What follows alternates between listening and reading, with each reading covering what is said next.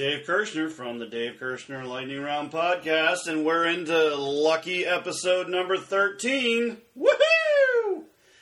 And it is week 18 in the 46th Quadrennial Hunger Games. Let's get to it! Politics, politics, politics, politics, politics. Yes, the Roman Senate. The Roman Senate is the best legislature that money can buy. We cannot entrust national security to teenagers unless I missed a policy paper. Are we doing that now? No. Good. O Lord, bless this thy hand grenade, that with it thou mayst blow thine enemies to tiny bits in thy mercy. That's my own little impromptu mashup. Sounded like a good idea, so I just threw all those in there. all right, man, let's get to it. So, okay, let's talk about Biden. He knows nothing. He goes on press conferences and he, he goes out there and he just. I don't think that dude knows what day of the week it is. His vice president, oh, comrade Kamala, she. we don't know what she's doing. She's supposed to be in charge of this border crisis that they finally admitted to, and she's nowhere to be found. It's like she's got her fingers in her ears and she's going la la la la la la. I can't hear you. La la la la. I can't hear you. It's pathetic, and it's just it it just is getting to the point of just what what is going on. oh man. and then Biden he goes and appoints a lady named Natalie Montelongo to be a White House deputy director. but just as recently as 2018, this is the personal opinion of somebody he just put in his White House. While we have an ongoing border crisis, people chucking kids literally over the wall, people smuggling people in, drugs, cartels are busy. He puts somebody in a deputy director for political strategy position who has said, look up your nearest ICE office and shut it down. And said, ICE doesn't need to exist. She said these things just two years ago. That's a problem. When you have a government official saying that a government entity that was put in place because of an immigration problem that was started by Democrats doesn't need to exist. It's. Oh my goodness. She went on to say that this administration's actions are not motivated by public safety concerns. They're terrorizing immigrant communities. ICE didn't exist 15 years ago. It doesn't have to exist now. And that's what she said when Trump was president, and Trump damn near stopped illegal immigration coming across the southern border. But they've gone out and they've revoked funding for the wall that was coming through the Defense Department. They've tied everything else up in court. And if they could, they'd go out there and start dismantling the wall to make it easier. I haven't seen them start that yet. I haven't seen them do it. But it would not surprise me if that was the next step in their plan toward uh, ultimate global open borders. There is something that I am keeping track of, uh, and that was the uh, cyber attack on the Colonial Pipeline, where it was a, it was hit with uh, ransomware, and they basically had to shut down the pipeline. So this pipeline is moving 45% of all of the fuel consumed on the East Coast.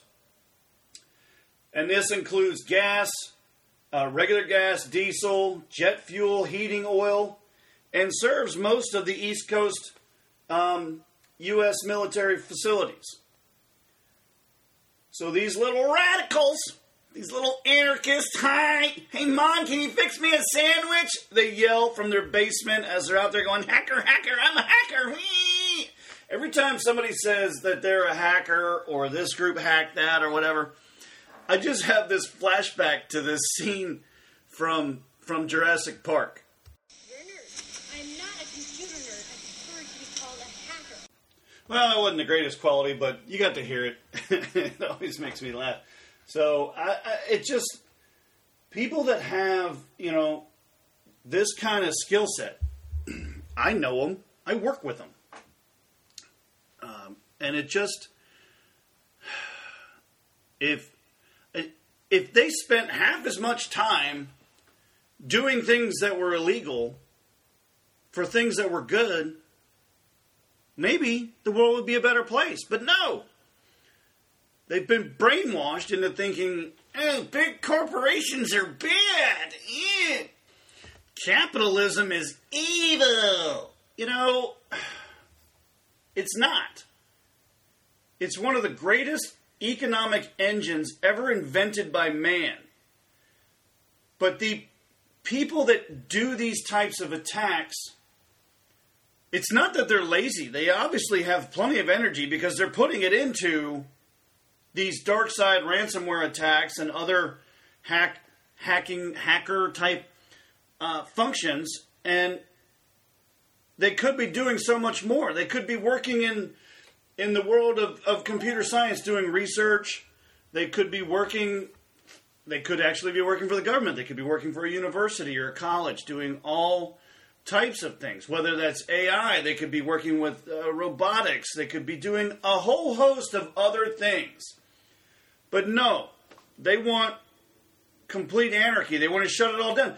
So here's a listen scooter genius boy girl whoever's out there doing this, um, if you shut down the system, you will not survive. It's not a threat, it's a fact.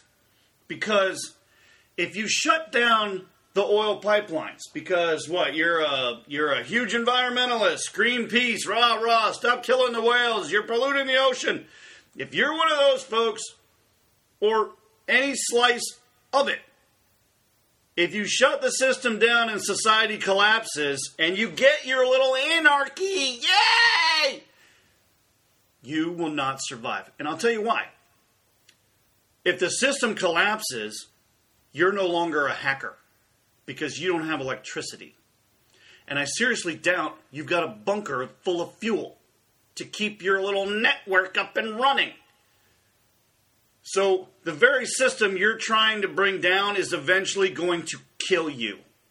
Because if you've spent as much time inside as I think you have, working on your little algorithms and your code and your SQL and your .NET and Unix and all that crap.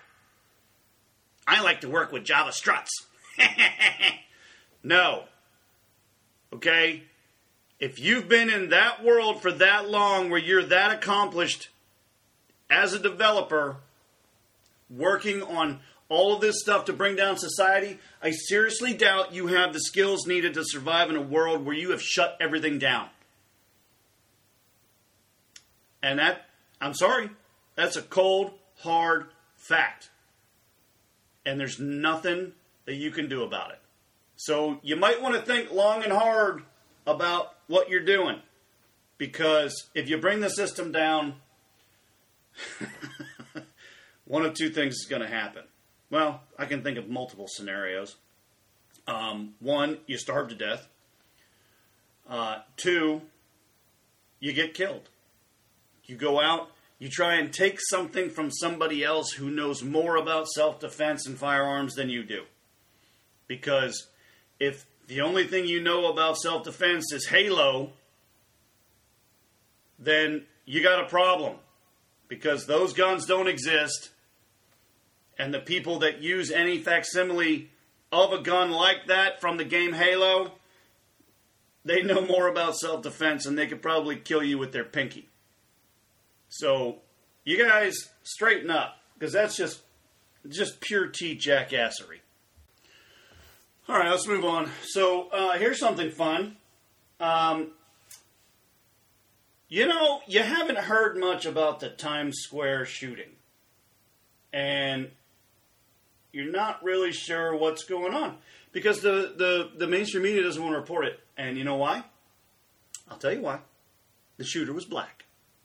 And that goes against their narrative of only crazy white people own these crazy guns and go around shooting people like a crazy person. Nope. Shooter in New York Time New York Times Square. They got still camera photo of the guy. It's a black dude. But they're not going to report it. Why? I just said it. Goes against their narrative. I, I don't know. I mean, the rest of this is just.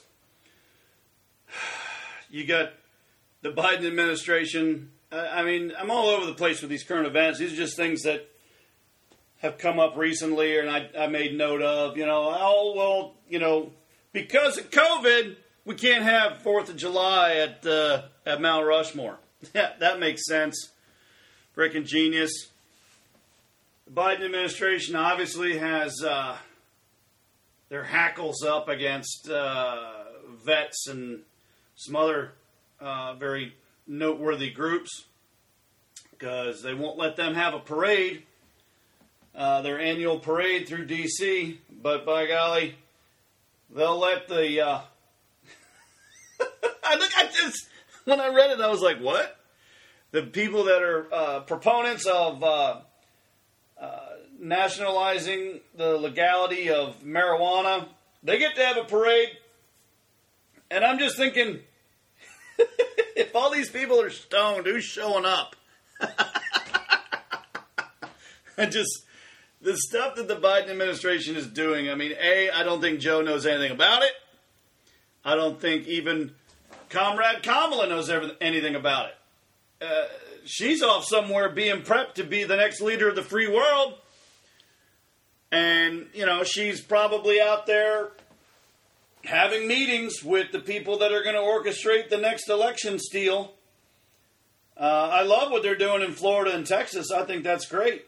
And, you know, and, oh, and the judge out in Arizona, they said, you can go ahead and proceed with the recount and double check everything. And of course, the Democrats went flying off the handle. And, uh, you know, so that's all kinds of fun stuff. But I, I'm all over the place today. So I'm just going to just to put a pin in it. And uh, we're to move on to our topic du jour. Because we talked about the uh, the ransomware crap with the pipeline, I thought it might be interesting to go look and see if I've seen any kind of noticeable bump in my stocks. And nope, everything looks copacetic, exactly where it was. I've got oh, 1, 2, 3, 4, 5, 6, 7, 8, 9, 10, 11. I got 11 stocks left. There was one I had on here, and uh, they got they got booted off the exchange. Uh, they couldn't they couldn't come back from COVID, so they uh, they got booted, and I got sent a bunch of money in a random stock that I didn't want anymore. So I converted it over to uh, some more of the Credit Suisse stock, the USOI credit uh, ticker symbol. Um, but because Europe is so freaking socialist and they're all in on this COVID crap, um, they haven't really opened up their economies in some of these big countries like Germany and England and France and Italy. They're all they're all pretty much still locked down. So that's why I'm seeing I'm I'm still in the hole. Uh, 15 bucks. I'm 15 bucks from breaking even on European oil. So that's that's a hell of a lot better where, than where I was to start with. Um, I'm I'm in the hole. Uh, let's see, what's this one? This one's oh, well, this is my uh, my Greek shipping company, Tsakos Energy Navigation. I'm I'm in the whole ten bucks on them overall. I mean, I, I'm I'm into them for I don't know, 160 bucks, and I'm only in the whole 10 bucks. So they're they're coming out of the hole. They're getting closer to break even for my uh, my cost per share when I purchased it. Um, and the other one that I'm in the hole on is uh, the Chesapeake Granite Wash common stock. I'm in the hole for them for uh, for 12 bucks. Everything else is everything else is green. Um, I am interested because the uh, the U.S. Oil Fund USO ticker symbol. Um, I'm up over five hundred dollars on those guys. I've I've doubled my my investment. Well, I've doubled the cost per share. I should say I've almost doubled the cost per share for what I paid for it versus what it's currently trading at. So that's good. Um, I'd say overall, I'm still in that thousand dollar range, and and the bulk of it's in the U.S. oil fund. I'm, I'm up a thousand from what I've invested. Basically, what I did was I took the the money that was going to go toward airfare for a family vacation to Greece last summer as part of my daughter's graduation present. I've been saving up for that vacation, knowing that we wanted to do that. I, I saved up for four years, her entire high school career. I saved up, I squirreled away money um, because I wanted to have like one big kind of extravagant family vacation before our eldest daughter left for college, knowing that we weren't going to have many other opportunities because her sister was going to be right behind her to go off to college. Um, she's actually looking at the Air Force Academy, believe it or not. She wants to be a pilot. So she's looking at the Air Force Academy. She's looking at North Dakota, Purdue, and Ohio State. They're number one, two, and three for uh, universities with uh, flight programs. So I'm, you know, I'm not holding her back. She's a whiz, man. She's one of those STEM kids. She's all about math and science, and, and you know, she pretty much blew past what I knew in about sixth, seventh grade. So, you want help with English and history? I'm your guy. Math and science, go see your mother. that was how we broke it down. But you know, I back to what I was talking about. I you know, I as a family and and I kind of did it. My wife didn't know I was doing it, but um, I squirreled away about ten thousand dollars, and that was three thousand of it was going to go to to airfare, twenty eight hundred dollars roughly. Um, and then you know I found a nice little villa on the Mediterranean in southeastern Athens uh, in a little a little town in southeastern southeastern Athens called Voula, and uh, we have a lot of friends that are Greek, and I was kind of working with the other husbands, um, and so we were all going to kind of be there at the same time, and so all the kids could, you know, if, as a family, you know, we could go and we could go see the sights and go see Mount Olympus, and we can go to Sparta, and we can go see the Parthenon, and and you know we can do a boat tour out into the med to go see three different islands and it was a whole day deal. And you know i i orchestrated all of this. I found all this fun stuff to do. I saved up more money than i actually needed. And uh, and then covid happened. And i got all my money back except for the deposit i put down on the villa. That guy was a total douche. Um, so i'm not going back to that villa if we get to go um, I'm trying and hoping that we get to do it in 2022. So what I did was I invested that money, that twenty-seven, twenty-eight hundred dollars, twenty-eight hundred. In I opened up a TD Ameritrade account, and I thought, well, COVID happened, oil prices crashed. All you heard were bells and whistles, oil, oil, oil, oil, and I was like, buy, buy. I felt like Mortimer's, you know. Buy Mortimer, buy, you know, and and uh, from trading places. Uh, that was a very funny movie if you've never seen it uh, with uh, Dan Aykroyd and and uh, Eddie Murphy. So uh, it was a good, great movie. But anyway, um, so that's what I've been tracking for for a year. So so far I'm I'm I'm up a thousand. I've got I, I still have all of my airfare money, um, and it's just it's just parked in this TD Ameritrade account. So the hope is that once uh, Europe starts opening up, uh, I'll be able to to turn that that airfare money of twenty eight hundred dollars into funding the entire trip next time. Um, that's my goal, and I've got a year and a half roughly. But if if the kid goes off to the Air Force Academy, then uh, I think she has to report to Colorado Springs in like July, July of 2022. So she's got a, like a one month summer um, before she she goes to do that. But we don't know what's going on with the ad. I mean, she's still going through the the nomination process. So who knows? Maybe I just jinxed it because I talked about it. I don't know. But um, I thought it would be interesting to look at to see what the stocks were doing, um, to see if there was any kind of, of bump. Because if there's a cyber attack on a, on an American pipeline in the continental United States, if there was going to be a bump, I'd have seen it in the U.S. oil fund. Um, but it looks like it's actually it's actually down 11 bucks for the day. Um, but you know, I'm still up over 500 for that particular um, that particular fund. So I don't know. Anyway, I thought I'd take a look. Okay, we'll move on.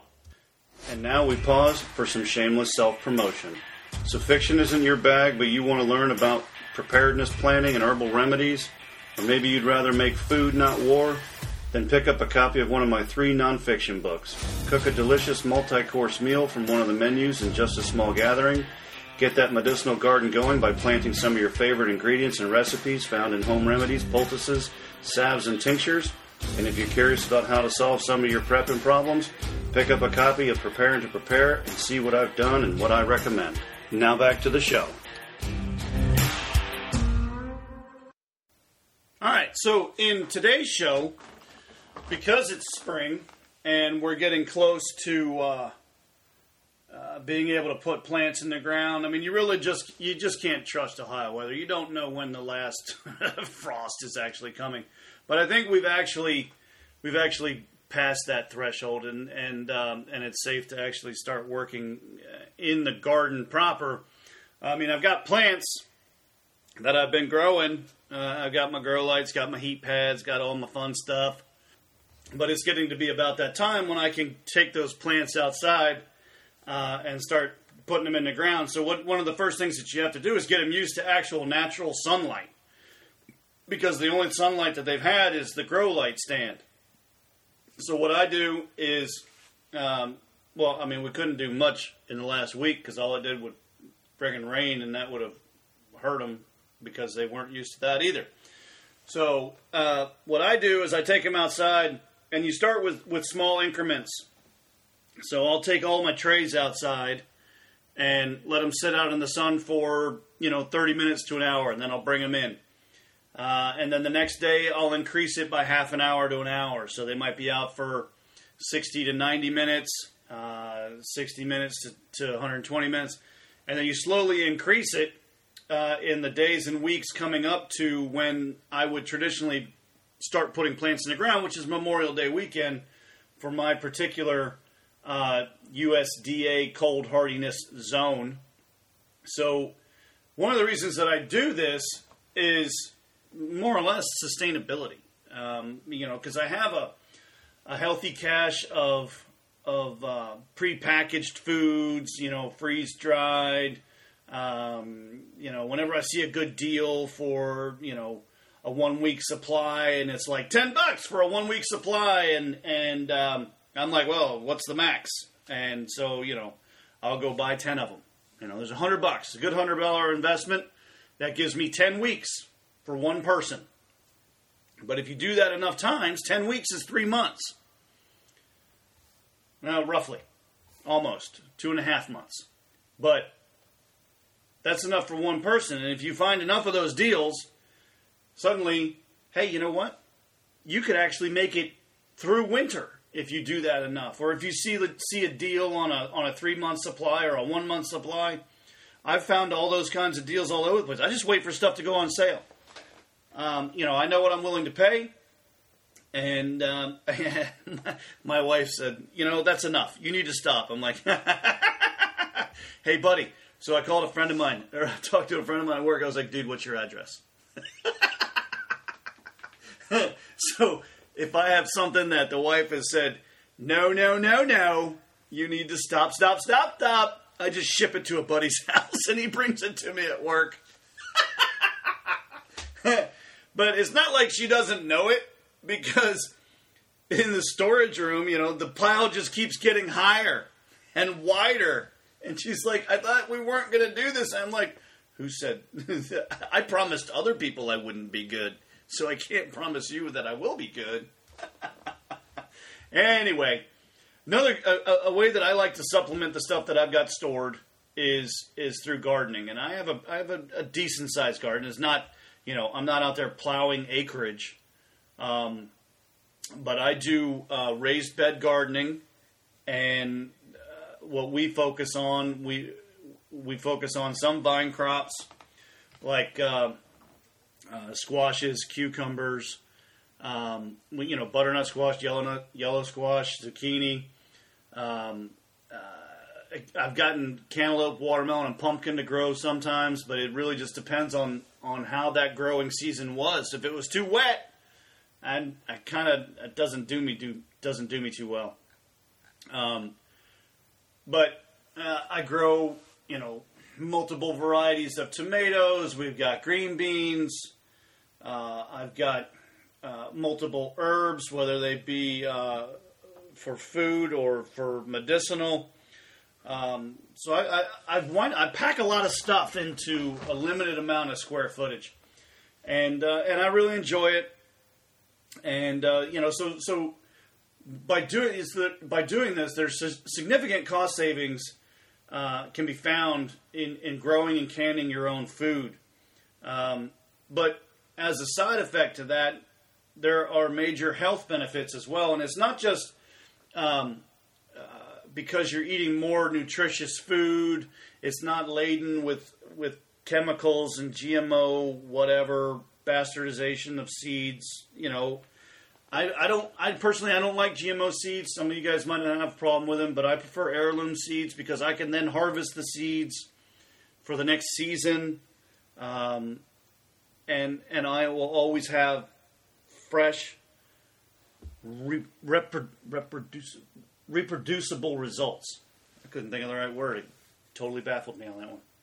But by having a garden, you you get the health benefits from from more nutritious food, but you also get health benefits from the physicality of the labor, and you also get mental health benefits from being outside, the vitamin D, uh, the the exercise.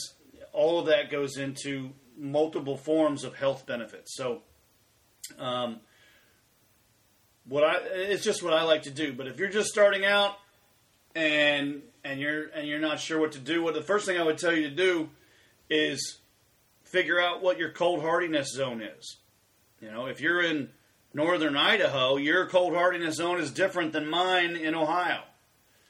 Um, and you can find that just just Google USDA cold hardiness zone map, and it and then you'll punch in your zip code, and it'll tell you what your what your cold hardiness zone is. I think now they might actually have microclimates in there as well, so you can kind of zoom in and see if there's anything in particular about your zip code. But um, but you so you need to know your cold hardness zone, and that'll tell you what you can and cannot grow well in your area.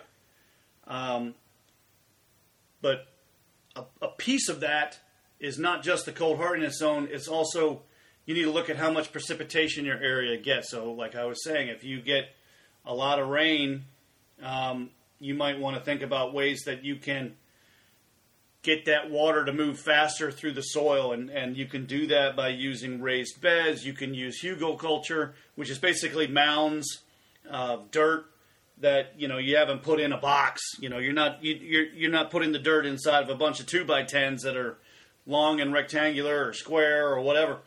Um, hugelkultur is basically just a mound of dirt, and then you just basically you seed bomb it, seed bomb it, and and let the plants just grow native. Um, you know, you're not worried about tomato cages. You're not worried about this, that, the other. Um, vine crops do really well in that, um, and you can also use that uh, that mound as is almost like a food plot or a feed plot for for wild game. So if you're into that, uh, you can you can definitely pick off some some rabbits and squirrels and deer and stuff at the end of the season because they'll come hunting for those for those vine crops. Like you know, if you just grow a, a couple extra pumpkins, um, you know they'll come and they'll come out of the woodwork for those things. But outside of that, outside of knowing what you can and can't grow, and outside of knowing what your annual precipitation amounts are, you need to know the composition of your soil. You need to know, uh, you know, if you know where you think you want to put the garden, you need to know about how much uh, direct sunlight it's going to get. So, what I do is I actually set up a, a, a reminders on my phone. Um, in the weeks leading up to when I would want to actually build the garden and then begin putting plants in the garden the first time out of the gate. Um, so what I did is every hour on the hour, I went uh, to where I wanted to, to put the garden, and I just monitored how much sunlight was there. Uh, I just used a stick in the ground, and I just kind of I marked the outline of the shadow of the trees to figure out okay this was and i you know those um, uh, sprinkler head flags you know the metal flag with a little plastic or the metal metal stick the little wire with the little plastic flag up top. I use different color ones to denote each hour so i just marked where the shadow outline was and i could see where and when i got the most optimal amount of sunlight that helped me also track um, obstacles, things that were blocking my sunlight. So when you're going to start a garden, you need to be thinking of, when it comes to sunlight, you need to be thinking about that in the same manner or method that you would think about solar panels. You know, obviously you don't want to put solar panels in the shade. Same's true for a garden. You don't want to go into the shade for that stuff.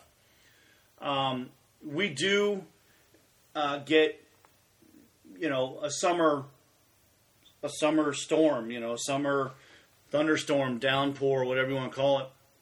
So for me, um, it works best if I I use raised beds so I can get that water out of there. The, the, the plants can get the water that it needs, and then the soil can move that water quickly so that I'm not waterlogging the plants.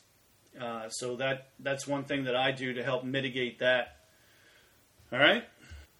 Now, when it comes to your soil, you need to know what you're dealing with. So, you know, if you're doing raised beds, you're probably going to be trucking in some oil, some, some oil, some soil to fill in the raised beds. Or even if you're doing mounds like hugelkultur, uh, you're going to bring in some dirt. Um, but you need to you need to know what you've got, and what you need is to figure out what your pH level is. Uh, so you need to figure out does your soil have too much nitrogen, phosphorus, or potassium, or not enough? Um, and then how do you how do you mend that soil? So depending on what your your soil's pH is, you can do different types of soil amendments, um, and and these will help with different aspects of your soil composition. So, for example, if you want to add a bunch of organic matter uh, to your soil, that's going to improve water and nutrient retention, uh, and it's going to increase the activity of uh, the beneficial microorganisms. If you add lime, uh, that's a source of calcium, and that will raise the soil pH. But if you add uh, sulfur or elemental sulfur, that will lower the soil pH, but it'll do so very it'll, it'll do it slowly. Um, ammonium sulfate, ammonium sulfate is is pretty fast acting and is high in nitrogen. Nitrogen. What's wrong with me? I can't speak. Nitrogen. It's high in nitrogen, and and it too lowers the soil pH, but it does it more quickly than the elemental sulfur. So if you have a really high pH and you need to get it down quickly to get closer to uh, optimum, then you could try using the ammonium sulfate. Uh, gypsum is an amendment that some people use. Uh, it's kind of like, you know, it's like powdered sheetrock, but I mean, gypsum is its own little thing. But um, it'll help modify the soil pH, but it's not going to modify it as drastically as the ammonium sulfate uh, and and sulfur and, and lime.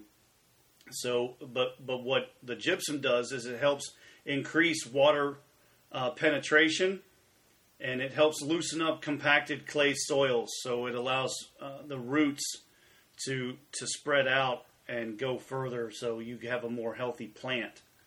Um, the next thing you need to understand is is how fertilizer works. Um, I prefer organic fertilizer just because I'm I'm a closet tree hugger. I don't like GMOs, and I don't like fertilizers with ingredients that I can't pronounce. Um, but in order to read the fertilizer bag, you know, you find ones that say 10, 10, 10 or uh, 3, 17, 12 or whatever. Uh, those three numbers are the the uh, it, it, they contain they tell you the amount of nitrogen, phosphate, and potash. Okay, those are the numbers. The first one is nitrogen, the second one is phosphate, and the third one is potash. And those primary nutrients that make up those three elements that's nitrogen, phosphorus, and potassium.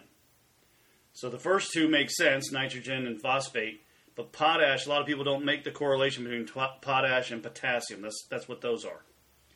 Um, once you have uh, figured out your pH, you're going to need to figure out what type of soil you have. Um, you what you're searching for and what you're striving for is loam, L O A M and loam is made up of 40% sand, 40% silt, and 20% clay. That's usually the most optimum uh, soil mixture or composition that you are shooting for. And the way that you can do this, you can do a, a soil test at home. Just grab a mason jar, and after you've got your pH right, um, or actually, this will help you go toward getting your pH right uh, because you're going to be doing some amending of the soil based on what you have. Go get a, a quart sized mason jar and put uh, two to three trowels worth of garden soil into the jar and then fill it with water. Um, not all the way full, but you're going to fill it with water, more water than there is dirt, I guess I should say. Um, so you're going to fill that about half full. The, the, the mason jar you're going to fill half full with dirt, and then you're going to put enough water in there to take it up to about three quarters uh, full. And then you're going to put a lid on it, and you're going to shake it up. Shake, shake, shake. And then just set it aside and let all of the ingredients settle. And once it's all settled, you'll be able to see the layers that make up um, your your soil composition. So you'll see a, a sand layer, a silt layer, and a clay layer. And you'll notice if it's loam, your sand and silt, so your bottom layer and your middle layer will be about the same um, uh, thickness. And then you'll have half as much in the third layer, which is clay. But if you don't see that the bottom and middle layers are equal in terms of the amount that's settled in your in your mason jar, if you have more sand than silt, then you have sandy loam. If you have the opposite or the converse, if you if you have less sand and a lot of silt, you have silty loam.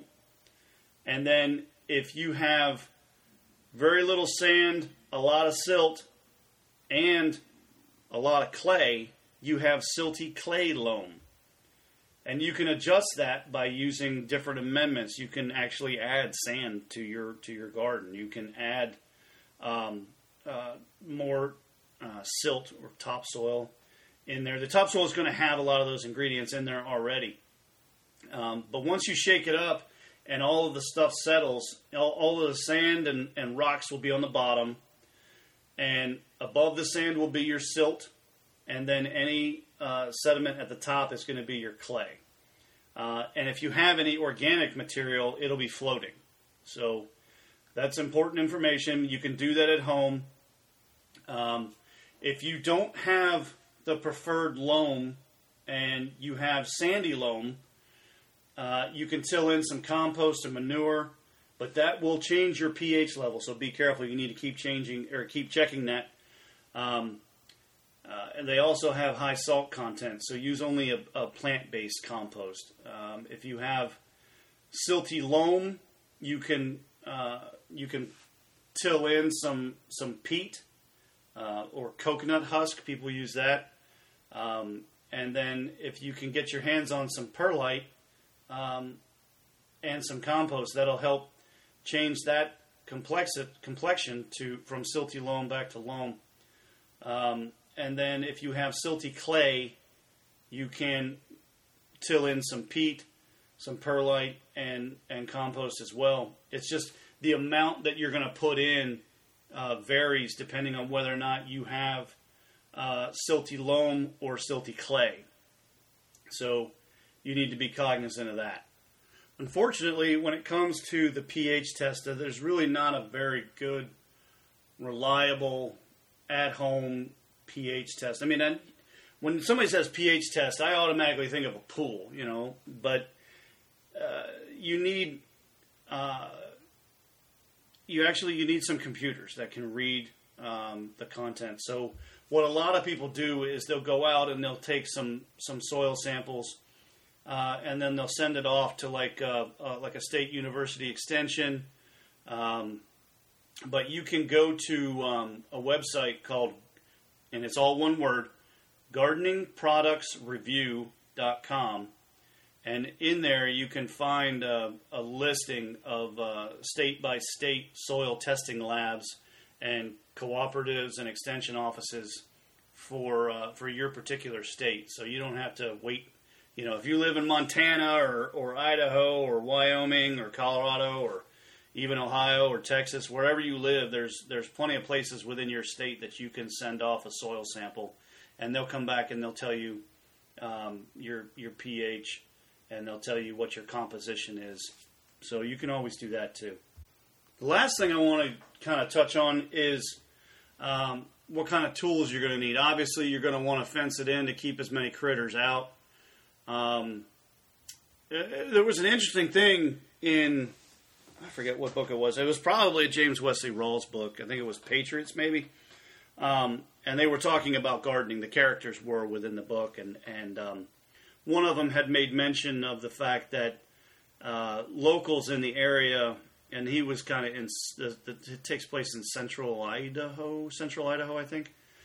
I know it's Idaho, but I think it's central. He's out somewhere in in um, the Palouse Hills, and anyway, um, they noticed that they that the locals didn't keep the corn inside the fenced-in area, and because they had had a societal collapse, they decided, okay, so they they they had squirreled away some diesel, and so they went and tilled up some some acreage, not a whole lot. I don't, you know, I think it was like a hundred by a hundred. It wasn't, you know, five acres of, of land, but they they tilled up a a good sized area, and they planted the corn outside the fence, and then they set up a deer stand. Okay, you need to be thinking about that type of stuff when when you're looking to to put in land uh, for an orchard, for if you want to put in corn. Um, you know, the, the stuff that the animals are going to go crazy for, you need to put inside the, the fenced in area. So you need fencing material, you need you need posts, you need to be able to build a gate. Um, but when when things are good and noise signatures aren't a problem, then by all means use a tiller. Um, use your weed eater, use your lawnmower, do you know, use anything that you want to use. I, uh, if you've got enough land and you're putting in something bigger, then obviously you want a tractor or something that's going to allow you to to hook up various attachments like a disc or a plow, uh, rake attachment, th- things of that nature. Um, but when it comes to actually working the land um, more precisely, uh, you you know obviously uh, if you need to, you need a chainsaw to either remove obstacles to give you more sunlight, uh, clear out brush, what have you. Um, but you're also going to want, you know, an assortment of, of rakes and hoes and shovels. Uh, obviously, you're going to want gloves. Uh, you're going to want to you're going to start building up calluses. The more stuff that you're doing in the preparedness arena, uh, it's a very hands-on approach to to life and and you will build up calluses and and there's just no way around that so the gloves can help while you're building up your calluses. Um, you might want to also think about, um, you know, an axe, a, a, pickaxe, um, sharp. I'm telling you, I can't speak today. Saw sharpening tools. So you want to be able to have files and, and things that uh, are going to help you keep chainsaw blades sharp because they're not they're not inexpensive, but they're not expensive. They're kind of in that uh, that area where you're like, damn it, I don't want to spend another twenty bucks on a, on a chainsaw blade or twenty five bucks on a chainsaw blade. You know, depending on how big your how long the bar is.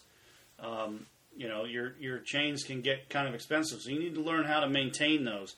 And they make different things. Um, they have little grinders, electric uh, grinders that you can bolt onto your workbench, and and I just use a handheld file because I'm never in a hurry. I'm you know I'm not trying to beat a thunderstorm or anything. I'm, I mean I go out there and before I, I put the, the chainsaw in the in the car or the truck, I make sure that the blade has been sharpened and that I have a spare because I, I might break the, the blade. So or, you know some environmentalist or or some kid you know they had a tree house and there's a nail in the damn tree.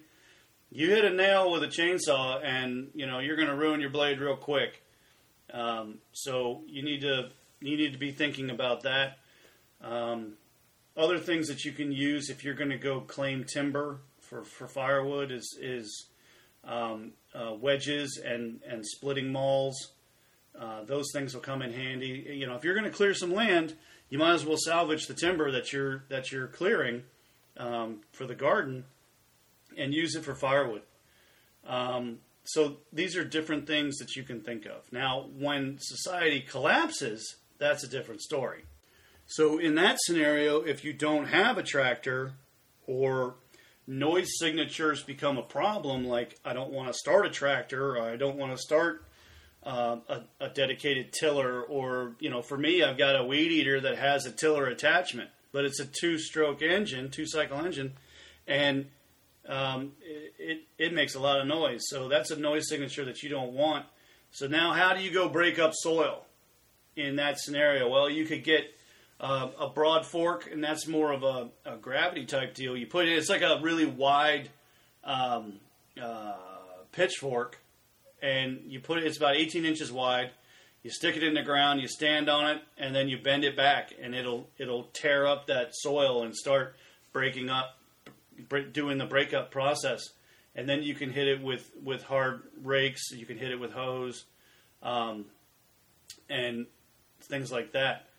Um, definitely think about pitchforks, especially if you're going to have um, uh, animals on your on your property whether that's a, a cow or a horse or sheep or goats or whatever, um, you know, they're going to leave a lot of dung around. So you need to be able to clean that up, especially if you have stalls for them. So where they're going to bed down at night, uh, you need to be able to clean that up. Um, you need to be thinking about maybe having, uh, and this goes to the noise signature.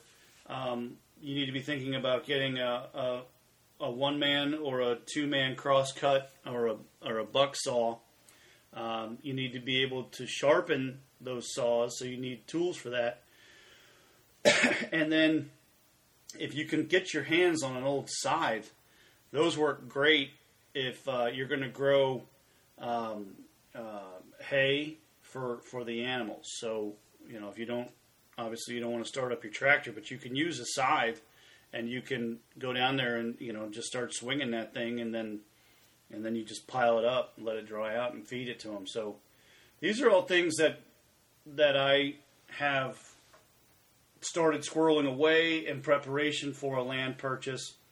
Um, you know, but I'm getting to the point now where I've I'm getting closer to my land purchase, and I've also almost exhausted all of my storage areas. So, um, and I hate to do it, but I'm actually I'm looking at a at a storage unit um, outside of the home that um, that I can use, or or you know, if I know where I want my property to be. Um, if I know somebody that lives nearby, maybe they'll let me. You know, I can put it in one of those construction tough boxes. Um, and just you know chuck it in the corner of his garage or something like that. I, I haven't figured that part out yet, but these are these are good problems to have. So and that's all I wanted to talk about today. So we had a little bit of current events. We checked on some stocks. We had uh, an explanation of what's going on there. Um, and then, you know, we had a good lengthy discussion about gardening and, and what it means to to garden when you have everything and and by that I mean electricity and and uh, gasoline and you don't have to worry about getting shot when you turn on a weed eater. um, but yeah, I mean when it when when when society starts to break down and you know you've got your little piece of land, you need to be looking for tools and implements that are more 19th century than 21st century, and that'll help get you going a long way. Um, I'm talking antique yokes, uh, a plow or a disc, and you know, I got a big Amish country near us, and, and they use draft horses, and I'm always enamored with it. Whenever I see them out there working the field, I always stop the car and get out, and I just watch them for 15, 20, 30 minutes. I just watch them. I see how uh, the the driver is is handling the horse and and different techniques that they're using to to do the work manually, but they're using a draft horse um, to as the horsepower, if you will, to do the things that they want to do. It, it, the, the Amish uh, they they fascinate me. So there's a lot that can be learned from that. Mennonite communities, um, your your old school Mormons, things like that. You can learn a lot by you know being observant, asking questions, not being rude about it. You know, uh, don't go in there thinking you're going to tell them how to do stuff. They're not going to change. Uh, it's up to you to to to learn from them, mostly through observation. But and that's that's pretty much all I want to talk about. And so you guys have a good week, and we'll talk to you soon. Bye bye. Happy Hunger Games! And may the odds be ever in your favor.